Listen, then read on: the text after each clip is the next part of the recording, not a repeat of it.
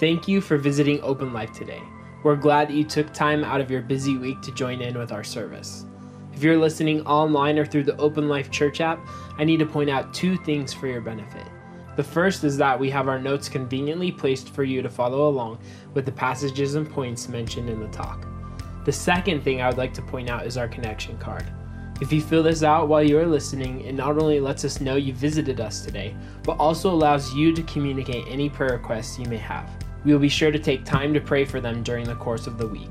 If you are listening on iTunes, you can always visit us online or download the Open Life Church app to get in contact with us. Wherever or however you are with us today, we are glad that you are here. Now let's join today's talk. It's been a long road. Those are all the series graphics that we've done since the beginning of the Luke series, of us walking through Luke. And so it's just kind of cool. The title of this series is called The Last Days, and actually it's the last weeks because we'll be doing this series for about the next 5 weeks. And so then we'll finish off with a final culmination of just everything that we've been walking through in the book of Luke. And so hopefully you've been able to make connections to the things that we've been talking about each week.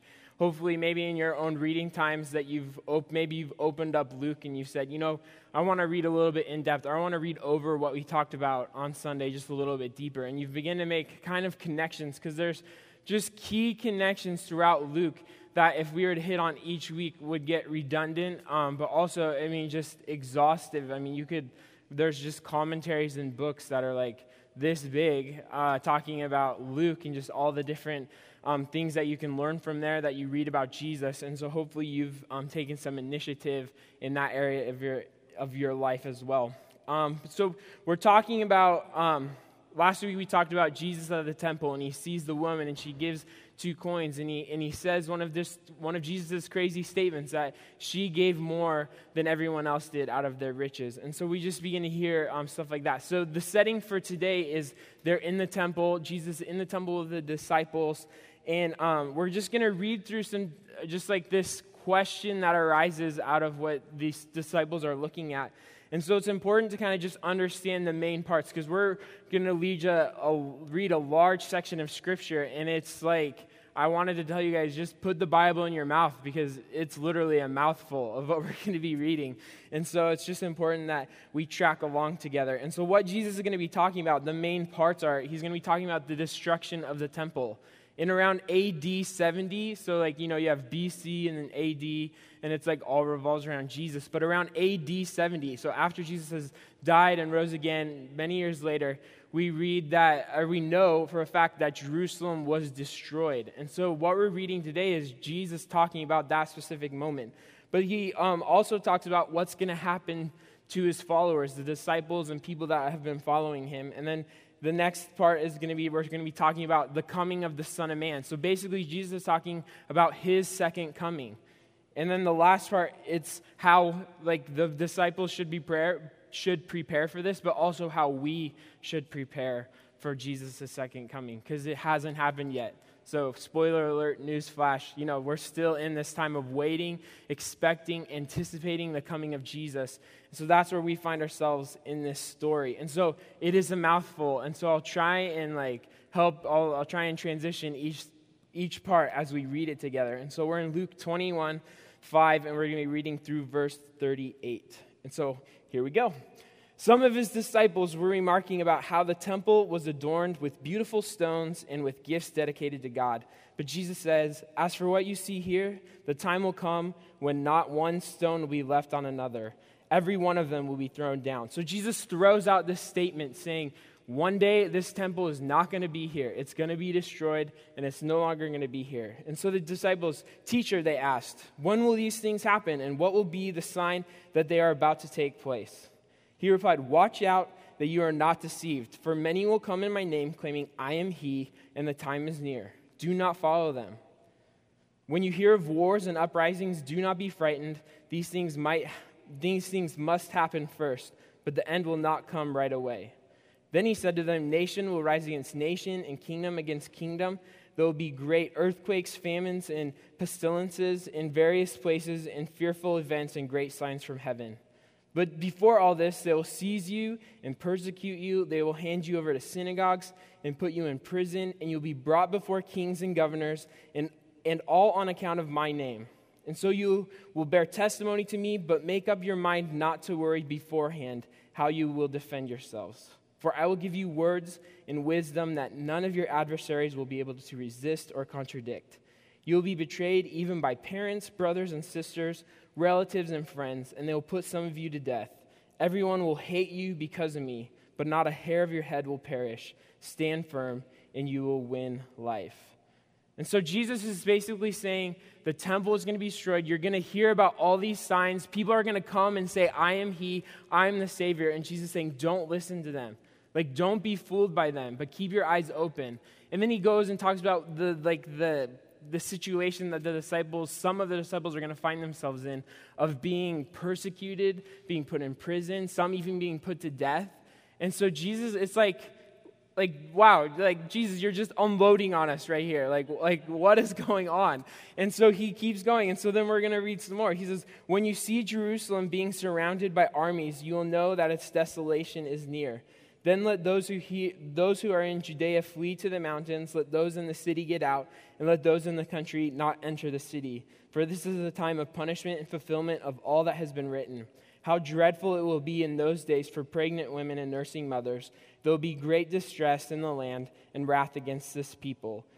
They will fall by the sword and will be taken as prisoners to all the nations. Jerusalem will be trampled on by the Gentiles until the times of the Gentiles are fulfilled.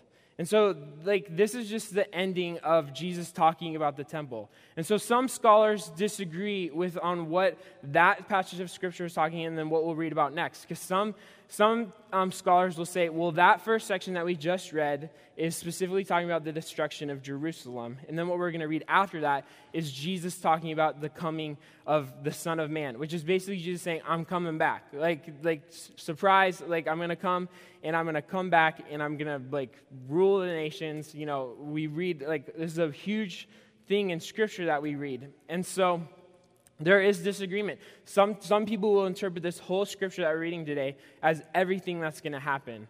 And so, but some people read it as, you know, we're talking about the destruction of Jerusalem, and then we're talking about the coming of the Son of Man. And so that's where we read the Bible, and we wrestle, and we read this, and we apply it to other pieces of Scripture, and then we come up with not a best guess, but just where we really feel like God is leading us and teaching us out of the Scripture. And so, as we go into verse 25, you'll notice a change in the language. Jesus was talking about the specific temple. He's talking about a specific time. And then now as we read, he's going to start using like cosmic and like bigger words talking about Jesus coming. And so just listen to that and like hear for yourself. And so he goes on, there will be signs in the sun, moon, and stars. On the earth, nations will be in anguish and perplexity at the roaring and tossing of the sea. People will faint from terror, apprehensive of what is coming on the world, for the heavenly bodies will be shaken. At that time, they will see the Son of Man coming in a cloud with power and great glory. When these things begin to take place, stand up, lift your heads, because your redemption is drawing near. He told them this parable. Look at the fig tree and all the trees. When they sprout leaves, you can see for yourselves and know that the summer is near. Even so, when you see these things happening, you know that the kingdom of God is near. Truly, I tell you, this generation will certainly not pass away until all these things have happened. Heaven and earth will pass away, but my words will never pass away. Be careful, or your hearts will be weighed down with carousing, drunkenness, and the anxieties of life. And that day will close on you suddenly like a trap, for it will come on all those who live on the face of the whole earth. Be always on the watch, and pray that you may be able to escape all that is about to happen, and that you may be able to stand before the Son of Man. Each day Jesus was teaching at the temple, and each evening he went out to spend the night on the hill called the Mount of Olives. And all the people came early in the morning to hear him at the temple. And so, like I said, a big chunk of Scripture. Some kind of confusing things, some things that we really have to grasp our head around sometimes and really understand, Jesus, what are you trying to tell us? Basically, what is Luke trying to tell us about this story? And so what we know about Luke, scholars disagree on this too about when it was written. But as you read more and more, the predominant view would be that Luke is written after this destruction of Jerusalem. And so when he's telling this story, he's trying to explain to the Gentiles, the people, he's trying to convince that Jesus is real and that all of this story in Luke and then later in Acts, that all of this is a true testament of who Jesus is. And so as we read this, we can understand that this is different. But put yourself in the situations of the disciples. You've lived with Jesus. You've seen all of his miracles. You see him die. You see his resurrection. And then he leaves you, and then he says, I'm coming back. And so then you begin to think, okay, what else did Jesus say? What else did he talk about? Well, he talked about the destruction of the temple. And so imagine if you were living in this time and you were there in 70 AD and you saw the destruction of the temple, would you not think that Jesus is coming in that time at that moment? And then when Jesus doesn't come, what's your thoughts? Well, I guess Jesus was a liar.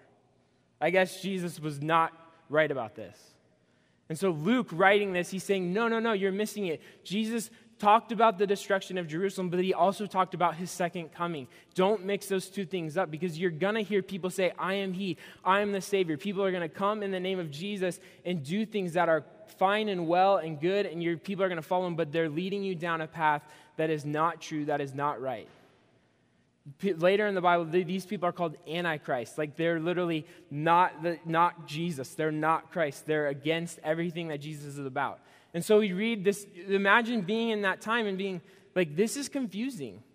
Like, this is weird. And so Luke's trying to encourage us that Jesus did, in fact, do all that he said he did, and that he prophesied the destruction of Jerusalem, but that he is also coming back. And so we need to stand watch, we need to anticipate his second coming, and be ready for his return. And what I think a lot of times we do in our Christian lives as followers of Jesus, we oftentimes don't give credit to the fact that Jesus is coming back. We love to look at Jesus' life, we love to look at the way he loved people and lived his life, and we find our salvation through his resurrection, a death and resurrection. And so obviously we're going to celebrate that, we're going to just be joyful about that. But as Christians, we're left in this time of waiting, of not certainty, we haven't seen it, and we're in this time of faith and of anticipation for Jesus' second coming, and if that doesn't have an effect on our lives, then we're missing out on part of the gospel.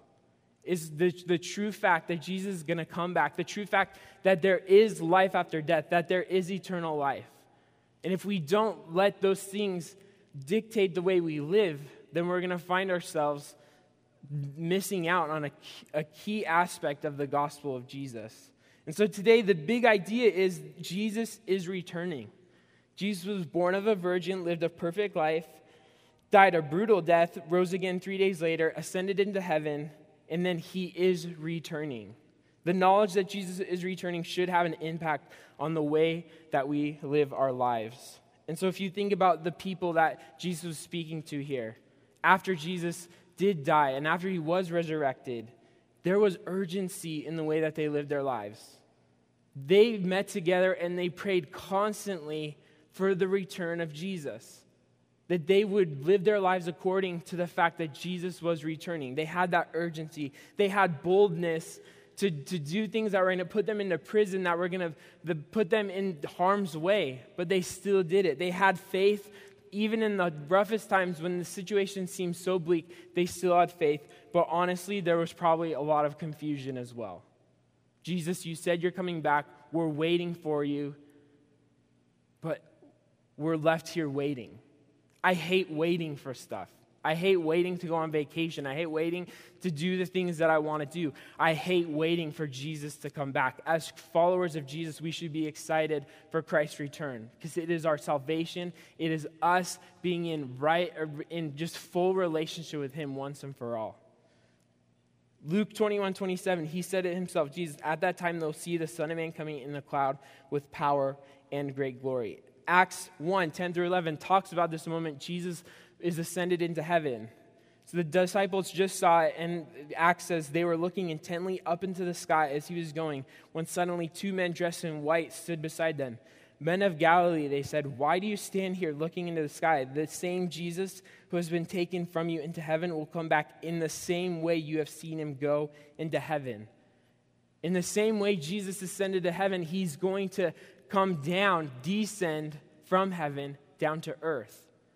And that's going to be a joyous day. It's something to be excited about. Hebrews 9:27 through 28 says, just as people are destined to die once and after that to face judgment, so Christ was sacrificed once to take away the sins of many, and he will appear a second time, not to bear sin, but to bring salvation to those who are waiting for him. And that is us. As followers of Jesus, that's us. We are waiting for him. We are waiting for him. But how do we live our lives in that time of waiting? Part of the reality of following Jesus is that we are in a time of waiting and longing for his return. And so just to recap, the four things that we've talked about is the destruction of the temple, what will happen to the followers of Jesus, the coming of the Son of Man, and then finally, how should we prepare for this? And so thought number one today is following Jesus does not exempt us from suffering. And so Jesus talked about the things that would happen to the disciples. He said, they will seize you and persecute you, put you in prison, and all of this on account of my name. Jesus is saying, because of me, because you're following me, bad stuff might happen to you. And I think a lot of times in churches and even at Open Life, sometimes we paint this rosy picture of just give your life to Jesus and everything is going to be better. Like everything is just going to be better. And the truth of the matter is that's not the case. Everything is better for your soul, but oftentimes our physical and physical lives are in turmoil over this decision. So we still go through trials. We still go through struggles. That's why a lot of people I know who are Christians are dealing with sickness. A lot of people I know who are following Jesus are having a rough time trying to find a job. A lot of people I know have just really hard relationships with their families. Just because you've chosen to follow Jesus does not mean you're exempt from suffering. You know, it's like when you have this good to go pass on your car, or you have an extra carpool person, you drive in the carpool lane and you think, well, I'm going to get to work so much faster. You're not exempt from traffic just because you're driving in the carpool lane. You're just in a better lane that maybe sometimes is easier. But if you've ever driven those stretches, you know that the HOV lane gets backed up just as much as the other lanes. And it's like, well, I have a good to go pass. I'm good. I should be good. I'm paying for this, But I think we think that sometimes with Jesus. Well, I have the good to go pass. I'm good to go to heaven, I'm good to go. But that's true. Ultimately, you are good to go. That's awesome. I'm really happy that you made that choice. But man, oftentimes our lives are not good to go. Sometimes we have to just trust in Jesus to walk us through all of this. But the cool thing is that's his promise to us. That's why he says, but a hair on your head will not perish when you're going through these trials. That's because we have the hope and the faith and joy of a salvation in Jesus. And we know that this life is not all about having the most money or having all the perfect things that would just make us so fulfilled and find us so much peace that is always fleeting, is that we have the hope of Jesus that will never die, that will never give up on us. And so we read verses like James 5:7 through 8, and he's talking about living life through struggle, and he says, be patient then, brothers and sisters, until the Lord's coming. See how the farmer waits for the land to yield its valuable crop patiently and waiting for the autumn and spring rains? You too be patient and stand firm because the Lord's coming is near. And so if you are going through hard times or trials in your life, how do we have faith in Jesus? How do we trust in him and have faith just like this says? How do we be patient and stand firm? Because the Lord's coming is near. And it's important to understand that we don't follow Jesus to earn what we can achieve ourselves. All of us could go, we could get a job, we could earn our living. We could earn some sort of comfort. We could earn some sort of peace. We could toil, and if we put ourselves to it, there's anything that we could achieve to reach some amount of peace, comfort, or whatever it is. But those aren't the things that Jesus died for. Jesus died for us to have relationship with him, eternal life with him. So there's this struggle between the physical and the spiritual, and Jesus is saying sometimes the physical is going to be hard. Sometimes you're going to suffer. But going on to thought two, when we're dealing with this waiting time, we have to prepare yourself for Christ's return. We have to prepare ourselves. Because although we're struggling physically, to prepare ourselves, we have to prepare ourselves spiritually for his return. Luke 21:28, from the section we said, it says, "When these things begin to take place, stand up, lift your heads, because your redemption is drawing near." Jesus is saying, prepare for my return, because your redemption is coming near. Philippians 2:12-18 puts it this way: "Therefore, my dear friends, as you've always obeyed, not only in my presence, but much more in my absence, listen to this, continue to work out your salvation with fear and trembling. For it is God who works in you to will and to act in order to fulfill his good purpose. Do everything without grumbling and arguing, so that you may become blameless and pure, children of God without fault in a warped and crooked generation. Then you will shine among them like stars in the sky as you hold firmly to the word of life. And then I will be able to boast on the day of Christ that I did not run or labor in vain. But even I am being poured out like a drink offering on the sacrifice and service coming from your faith. I am glad and rejoice with all of you." So you too should be glad and rejoice with me. This is Paul speaking. He's basically saying, you know what? He's writing a letter to a group of people, and he's saying, you know what, you guys, work out your salvation with fear and trembling. And sometimes I think we need to do that. Sometimes there's that moment where we just need to say, you know, Jesus, am I like right with you? Like it's like an accounting of our lives to say, Jesus, what do you really want to work on in my life? What do you want to do inside of me? And if we don't have those honest moments with Jesus where we say, you know what, Jesus, I screwed up on this. Or if we don't open ourselves up for Jesus speaking to us to say, you know what, you know, Jaden, you can really work on this in your life better. I think you can be a better husband, or I think you can be a better light for me. If we don't have those honest moments with Jesus, then our relationships get stuck. Where we don't have this deep, strong, back and forth with Jesus. And Paul is saying, work out your salvation with fear and trembling. And then he goes on, he says, because of this, you'll shine like the stars. And that's really cool, because when we choose to live in this time of waiting, to shine like stars, when we choose to figure out our salvation with fear and trembling, people are going to begin to notice. You're going to shine like stars in this crooked generation is what the verse says. And it's so true. And that's where people see, although you are suffering, man, you have a great attitude. You know, I've seen how this person has lived their life through this circumstance. And man, I'm challenged by that. They have done such a great job. And so if we don't do those things, if we don't have that relationship with Jesus, then we miss the opportunity for people to see it in our lives. Philippians 3:19-21, so just the next chapter of the verse we just read. Paul said, "Join together in following my example, brothers and sisters.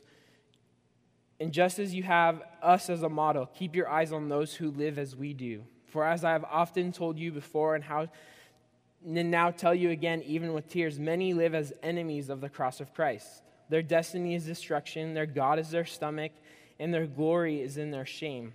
Their mind is set on earthly things." But listen to this. He says, "But our citizenship is in heaven, and we eagerly await a Savior from there, the Lord Jesus Christ, who by the power that enables him to bring everything under his control will transform our lowly bodies so that they will be like his glorious body." Paul is saying our citizenship is in heaven, and we eagerly await a Savior from there. That's our attitude. That's what we have to believe, is that no longer are we when you choose to follow Jesus, you're no longer first an American. You're no longer first from Europe or from other place. But once you've chosen to follow Jesus, the first thing that should be in the interpretation of your life is that you are a citizen of heaven. You are a citizen of the kingdom of God. But what are the real ramifications of that? That means that we don't live for ourselves. It means we live for the kingdom. And it's important to let that really sink in, because when you hear, it's already getting crazy with all this political stuff. It's like, really, Democrat, Republican, a lot of times I don't see the citizenship of heaven falling into either of those camps. And if that doesn't bother you, if that doesn't make you wonder what the heck is going on, then you really need to process. We really need to seek and pray, God, what do you have for me to do with my conscience and how you want me to live my life? Because that's the power of Jesus. That's the power of the gospel, is when it's countercultural. And so many times we've tried to be the culture, the Christian nation, the Christian culture, when Jesus just wants you to live for him as a citizen of the kingdom of God and let him figure out how the lines are drawn. Thought number 3 is pray with anticipation. That's the final thing, is we need to pray with anticipation. Luke 21:36, from the verse we read, Jesus said, "Be always on the watch and pray that you may be able to escape all that is about to happen, and that you may be able to stand before the Son of Man." It's as we've often read, Jesus said, "Whoever has ears to hear, whoever has eyes to see, he's gonna see what I'm doing." Those are the things that Jesus said. And so it's the same thing for us today, is that as we are in this time of waiting, we need to pray with anticipation for Christ's return. We need to pray for that time that Jesus is going to come, and we're going to start to see things happening in our world. We're going to start to see people maybe claiming that they're the new Savior, that they're the one that we're supposed to follow. But that Jesus said, those are things you have to watch out for. But do we have eyes to see? Do we have ears to hear of Jesus' returning? And so my question with this third thought is, are we praying with anticipation? When's the last time in our personal time of prayer or personal time of reflection with Jesus did we say, "Jesus, man, I'm really excited for your return"? I'll be honest, it's been a while for me. I'm praying for, God, please help me move into this new house that I moved into. God, help me, struggle with the stress of, walking, help finding another job. But when was the last time I said, God, I anticipate your return? And that's the challenging stuff that we have to deal with. That when we read Luke, we have to understand that we need to anticipate Christ's return. And let that dictate, let that change something in our hearts. Let that change the way we make decisions in our lives.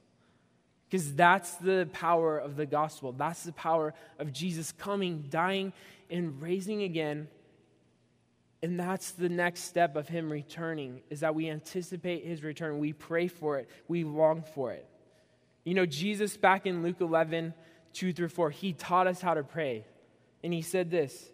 He said, when you pray, say, "Father, hallowed be your name." And then he says, "Your kingdom come." "Give us each day our daily bread. Forgive us our sins, for we also forgive everyone who sins against us. And lead us not into temptation." Now, you've probably heard it from another gospel, when you recite the Lord's Prayer. But it's still in Luke. But do we ever really mean the part where it says, "Jesus, your kingdom come"? Jesus, your kingdom come on earth as it is in heaven.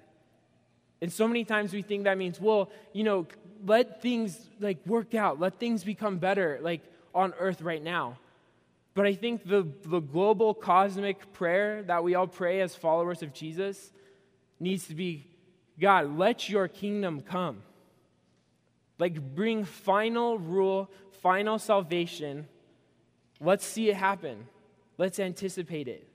But if we pray that, we also have to pray for our neighbors. we have to pray for our friends and family who don't know Jesus. Because the truth of the matter is, when Jesus comes and when people don't know him, we've read in Luke over and over how Jesus looks at that. I never knew them. And so it puts us in this situation. If we're going to pray for the kingdom to come, then we need to be the kingdom now for people. And that's what changes their lives. Worship team, you can come and play. But First Thessalonians talks about prayer in 5:16-18. Paul says, "Rejoice always, pray continually, give thanks in all circumstances, for this is God's will for you in Christ Jesus." Pray continually. I'm challenged when I read this to think, God, am I praying for your second coming enough? And don't get me wrong, I'm not one of those people that's saying, well, there was an earthquake the other day, that means Jesus is coming tomorrow. You know, I'm not this like doomsday, like, you know, let's prepare. You know, I read that article about how everything west of I-5 is going away, you know, after the big one. And so it's like, yeah, I can be scared about that. But just like Jesus said, I'm going to choose to worry, or choose not to worry beforehand when struggles in my life arise up. And that's what we're called to do as believers in the power of Jesus, is to trust in God. Like, trust that he has it. God, your kingdom come. You know what's going to happen. Your will be done. And so sometimes when we say that, though, we don't take a step of action. We don't say, God, your kingdom come, but I'm just going to go do it this way. But God, your kingdom come, and let me be a citizen of your kingdom. Let me walk out and be a true citizen, a true follower of you, and let me have that truth and that power in my life. And when we choose to let that happen, that's when the gospel takes root in our hearts. That's when we're not scared when all earthquakes or wars and stuff is going on. We don't worry. Yeah, we may wonder, God, when are you coming? No one knows the day or the hour, the time, the place. But we know that when it comes, it's going to be a glorious moment for all that choose to follow Jesus. And so our job from now until that point is to get as many people possible on the team. To just say, man, how can I love you more? How can I be there for you more?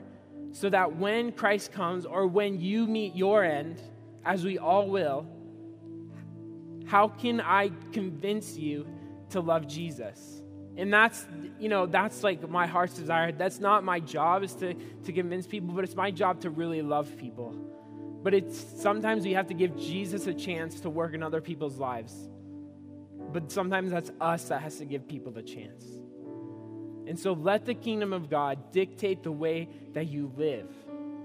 Let the second coming of Jesus, let the imminent coming of Jesus, the anticipation in our hearts for his return, dictate and change the way that we make decisions so practically.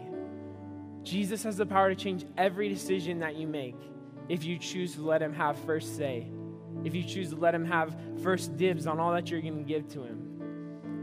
So today, the things that, the action steps, the first is acknowledge Christ's return. Acknowledge that it's a fact.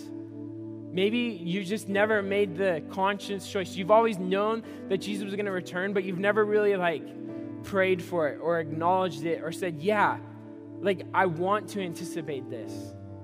The second thing is to be ready. And so for some today, that might mean choosing to follow Jesus.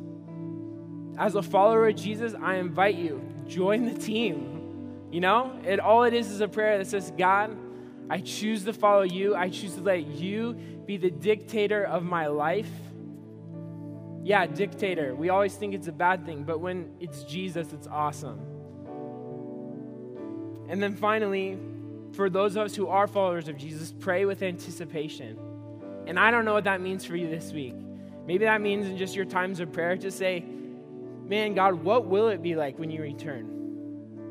And let him speak to you. Pick up his word. Read the other scriptures that talk about Jesus' second coming. And start to be challenged, and start to be just, let your imagination run a little wild. Personally, maybe don't tell people, well, God told me this, and this is going to be crazy, you know? Like, let's apply church scripture. But sometimes we don't give it a second thought. Yeah, you're coming back just like you died. That was 2,000 years ago. You're probably coming back in 2,000 years. If you live like that, then you're missing out. Because all of us are called to pray, anticipate, and long for the second coming of Jesus. And so it's challenging, it's hard, and it's hard to process it sometimes. So let's pray together. God, I thank you that first you came and died. You lived a perfect life, God, and I thank you for that example and just being able to see how you loved people. God, I thank you for your death and resurrection, God. That is my salvation, and so I'm very grateful for that. But God, more importantly, I'm thankful for your second coming. I thank you that there is eternal life with you because as a follower of Jesus, I've chosen to follow you. So God, today, if there's anyone here who has never chosen that step, God, I just want to pray this prayer with them. God, I want you to be first in my life. I want to follow you wholeheartedly, and I want to know what it is to be in relationship with you. God, I pray that with them. God, I pray for those who are here who've never once said, God, I anticipate your second coming. I pray that you would challenge their hearts and minds to see how that idea and how that mindset can change the way they live now, today, even just when they go home after this service, God.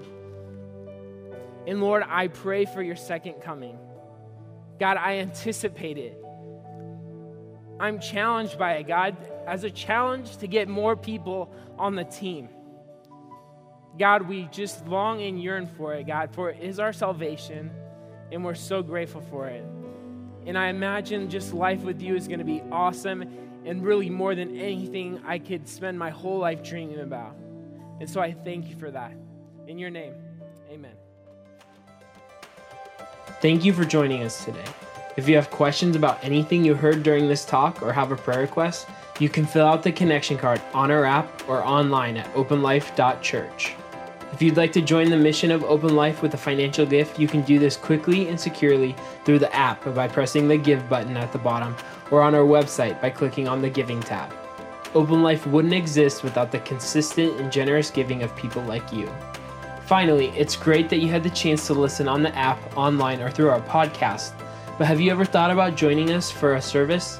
We meet every Sunday at Bonnie Lake High School at 10 a.m. This way you can put a face to the voice you've been hearing through your ears. Thanks again for joining us today. Have a great rest of your week.